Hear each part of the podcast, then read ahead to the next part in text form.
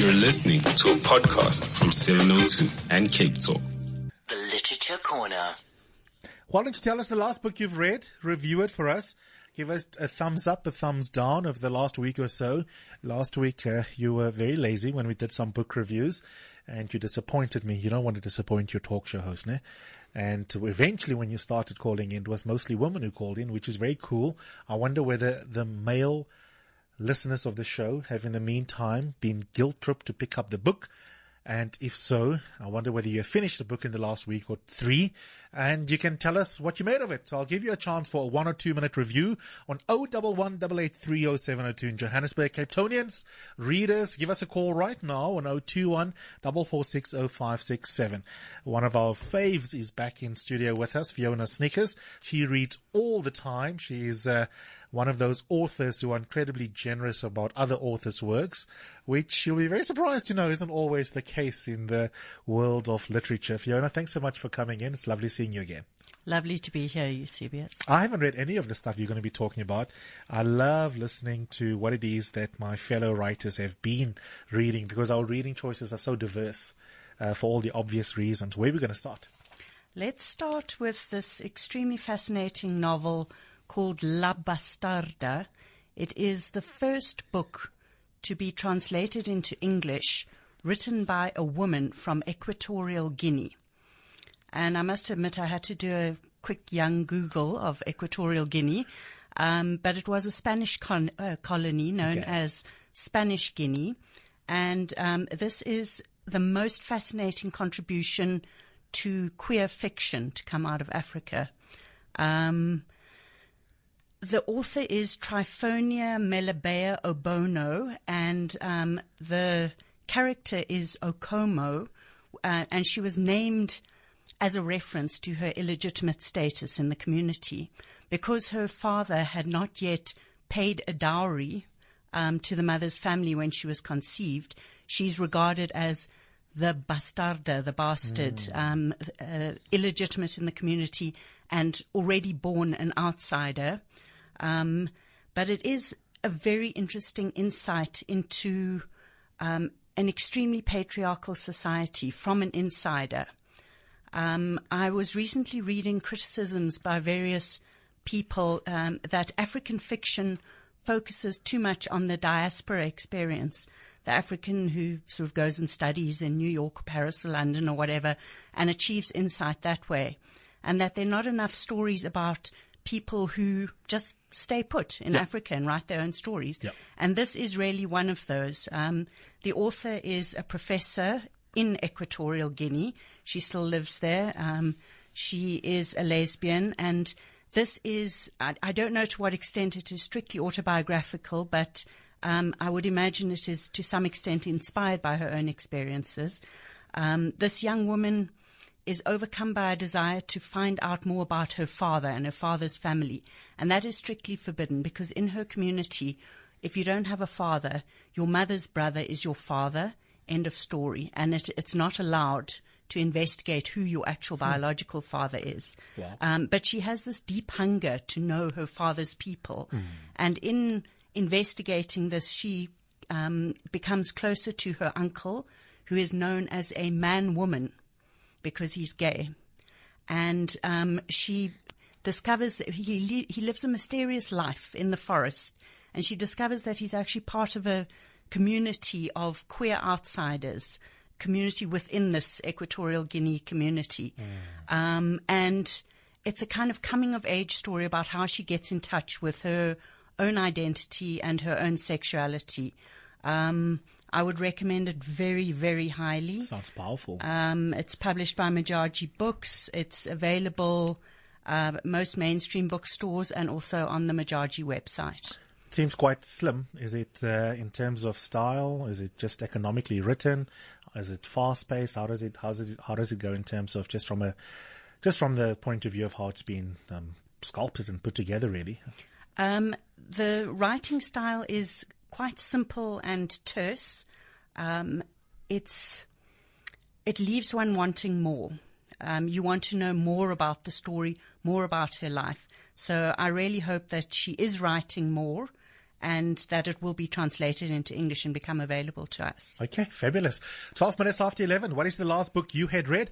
oh one one, eight eight three oh seven oh two. We're hanging out with Fiona Snyckers. She's talking about a couple of the books that she's been reading of late. I want to know your reviews of the books you've been reading as well. oh two one, four four six oh five six seven. I've alluded to the last book that I have read. In fact, I quoted from it in the second hour in this, that discussion we've just had with Luke Lamprecht around how we're going to recover the souls of boys that have been brutalized. So maybe I can give you a summary of the last book I had read. It is a New York Times bestseller, and the title of it is So You Want to Talk About Race.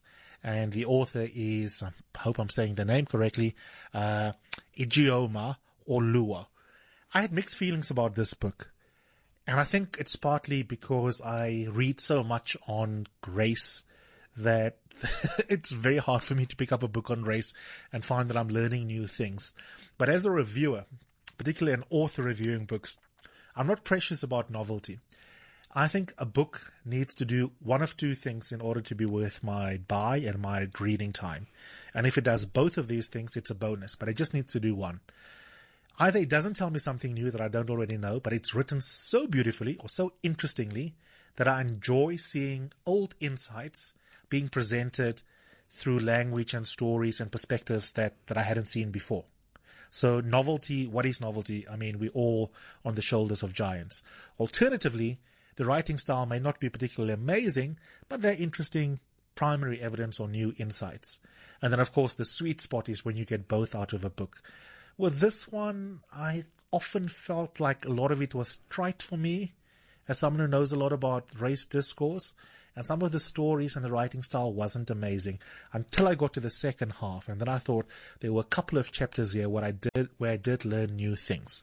So basically, what she does is she sets out a series of questions that are typical questions that many of you have in relation to race, and she proceeds to answer them. And each chapter starts with some stories from her life. And then she puts that aside, there's a line break, and then she becomes more didactic in addressing the theoretical issues. Some of the chapters include the following questions.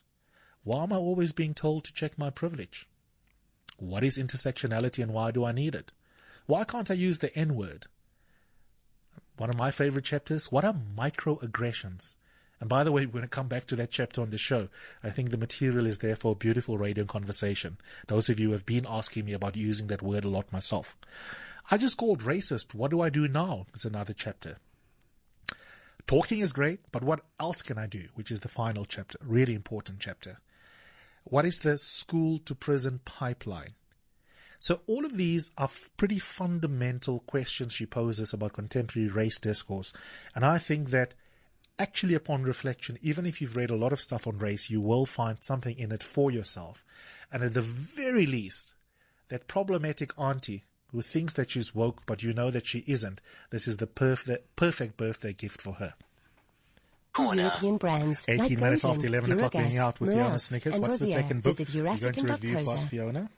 This book is called The Enumerations by Moira Fisher. I love this cover. It is. It's, it's so evocative. Very attractive. Yeah. Um, it was Moira wrote a book called Bird's Eye a few years ago, which was extremely well received and popular.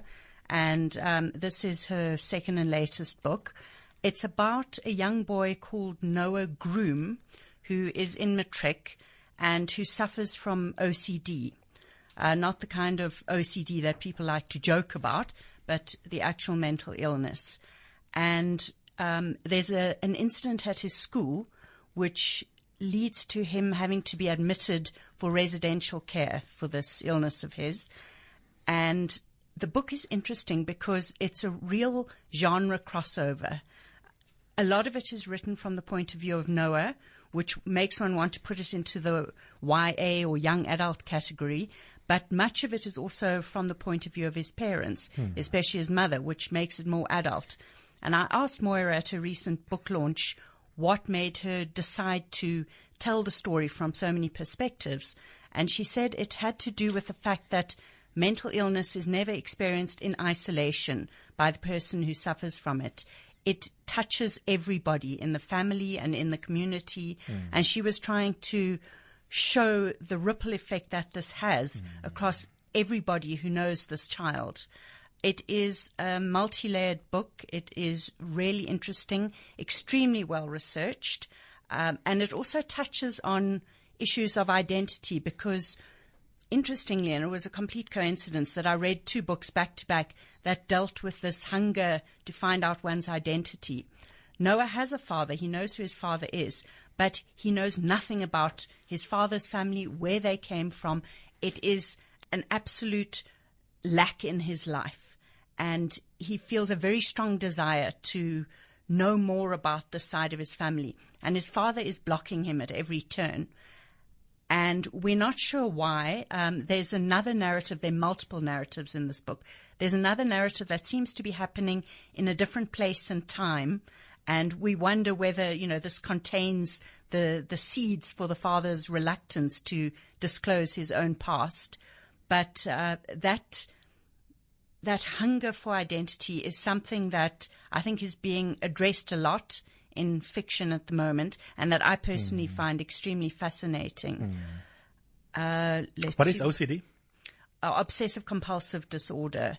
Uh, he, for him, it, it takes the form of having to count everything in fives, and not being able to cross any threshold until he's gone through a ritual of counting and um, his own uh, it's a kind of um, compulsion. Mm. It's something within him that is forcing him to mm. do this. It's like a dictator in his own head mm. that won't let him proceed with his life until he has gone through all these rituals. He can't drink coffee unless it's out of the Monday mug. And the Monday to Sunday mugs have to be lined up in a row, color coordinated, and nobody can come into his room and say, can I borrow a mug? Wow. Because that, that has totally disturbed his order and will send him spiraling off into the most terrible anxiety. Do you recommend the book? I would recommend it very, very highly. It's one of the best books I've read in the last three months. Sounds like a wonderfully um, full exploration of a condition that is often spoken about colloquially in ways that trivializes it. Yes, it's something that people joke about and use in a colloquial way, but actually has mm. a very serious uh, counterpart as a, a crippling mm. mental illness. Mm, sure. Okay, one of our listeners have a thirty-second review. Let's listen to it, Abel. Hi, Eusebius. It's Sipo here. The last book I read is by your favorite, Ntikiang Mosele, uh, his book, Pleasure. I enjoyed it greatly, especially his writing skills. I, I feel that you need to approach the book with an open mind. I loved, the, mo- the part I loved most is the strange funeral towards the end. I don't want to say much on it because I don't want to spoil it for anyone who has not read it. And yeah, I just, I, I rated it four out of five. And yeah, it is a beautiful book and I enjoy his writing. Thanks, Eusebius. I, I highly recommend it. I agree that it's a great book. You can tweet me and tell me why you are robbing him of the fifth point. Is it just because you want to seem very deep that you think that there was something missing there? I think it was a pretty good book, pretty much complete. But I love the fact that I've made you fall in love with him, uh, Sipo. But out of interest, if you had to criticize the book a little bit that took the shine off of Perfect Five, just uh, just tell me what it is and I'll have a look out for your tweets. And I'm glad that you've mentioned Ntikiang because, of course, Ntikang's latest book, which I loved, like everything else that is written, is Michael K, which is a response to my favorite Coetzee novel, Life and Times of Michael K. I'm one of those people who have multiple copies of Life and Times of Michael K just because I love stocking it. My second favorite um, book by J M. Coetzee is Disgrace. And uh, we have to get some applause there just for fun. You know, the next time we're going to have Fiona on, it's not to show love to other authors. Next time we have you on, we're going to be talking about your exceptionally prolific career as a writer. And as a Coetzee fan and as a fan of yours, I'm particularly excited about the recent announcement uh, that you, in fact, have another book coming out. Applause there, Abel. Now, over to you. Tell us about this project and how it engages Coetzee.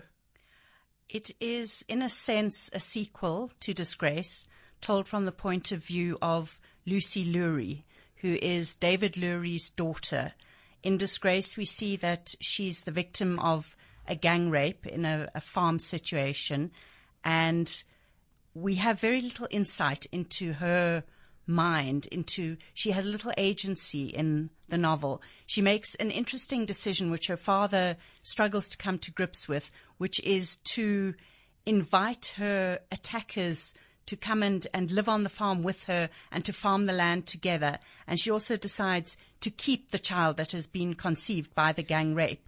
And there's quite a strong implication that this brown child will be the savior of South Africa, almost a, a messiah-type figure. And I was very interested by the lack of insight we get into Lucy's attack yeah. and into her reasoning and motivation for these strange decisions she makes. It seemed to me to be a lack in the novel. And I've called my novel Lacuna, uh, which signifies an absence, something that is missing. Yeah. And I try to explore Lucy's point of view. What what was she thinking? What are her motivations? Uh, the book is extremely critical of um, Coetzee's handling of, of women and their agency.